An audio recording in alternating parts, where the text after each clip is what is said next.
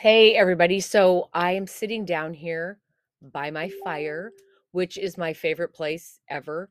And I am getting quite a few holiday questions. So I thought I would spit the holiday questions and answers out, and we may be putting a few more episodes out there because the holidays are approaching really quickly.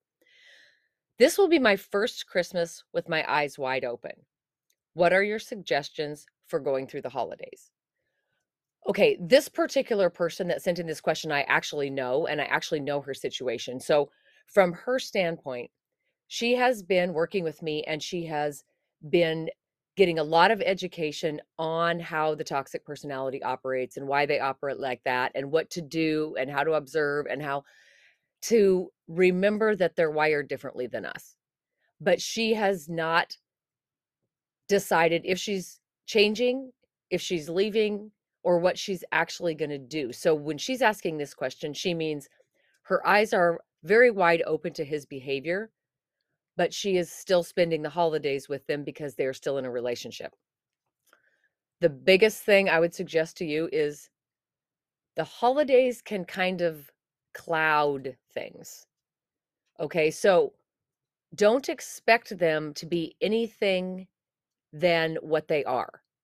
And if you're on the members podcast, I'm sure that you've listened to some of the holiday episodes.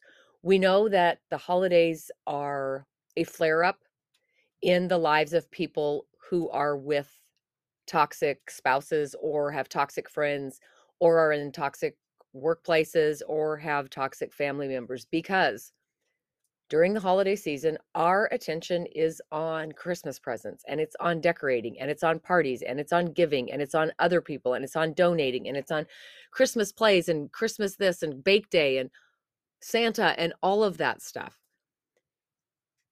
The toxic personality struggles very, very much during this time of year because they need our attention. So when things happen like fights happen or they disappear or they get extra loving or they pretend they forgot to get your present or they get you a really extravagant present or they sit in the corner when you're at your family's and they pout. Those are all things that they will do to get your attention off the holidays back on them. Okay so if you're still in it like i know this listener is you have to expect him to be him so when he's pouting in the corner or when he's disappearing or when he's complaining that you're wrapping too many presents or that you spent too much money, just know it's because your attention is not on him, which makes him feel insecure. Okay. Now, if you're in a situation where you have already left or already changed the dynamic of the relationship, it's going to look a little different because you may not have heard from them for quite a while, but because wherever they are in their life, because it's the holidays, they're not getting all the attention they need. So they may reach back out to you for attention. So don't be surprised if you hear from somebody that you thought was out of your life. Just have a plan and know that they're just seeking attention and they're seeking a reaction. They haven't had some, you know, eye opening thing or an epiphany or anything or they and they have not changed. They are still the same person that you changed the dynamic of the relationship with but during the holiday season, they want attention. So basically, whether you're still in it and you're celebrating the holidays, or you've removed yourself and you're celebrating the holidays, or it's a family member or it's a coworker situation, expect them to continually need the attention. And when you when you anticipate that this is why they're behaving that way, it's not as upsetting for you because you can kind of picture them as a poor little kid who's not getting attention and they're throwing a temper tantrum.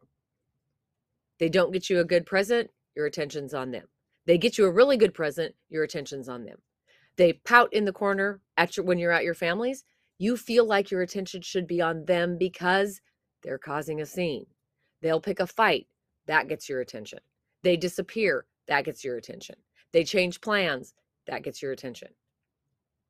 So just be very aware that that's what's going to happen. And so that when it happens, you can say, Dr. Heidi said that was going to happen. And you go ahead and you celebrate the holidays anyway. What's the worst that could happen? They could get mad. Okay. most of them are always mad. And as soon as the holidays settle down, it will go back to whichever the dynamic is that you had to begin with. Hey, I'm Rachel. I found Dr. Heidi's podcast when I needed it most, as I was leaving an emotionally abusive marriage.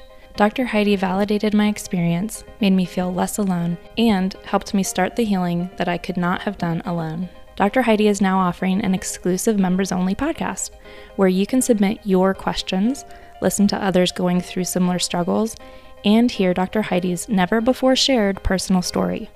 To learn more, go to www.itsnotnormalitstoxic.com. Join her members only podcast. It's only $15 a month to get two bonus episodes every week, plus the chance to ask your questions to Dr. Heidi. Go to www.itsnotnormalitstoxic.com.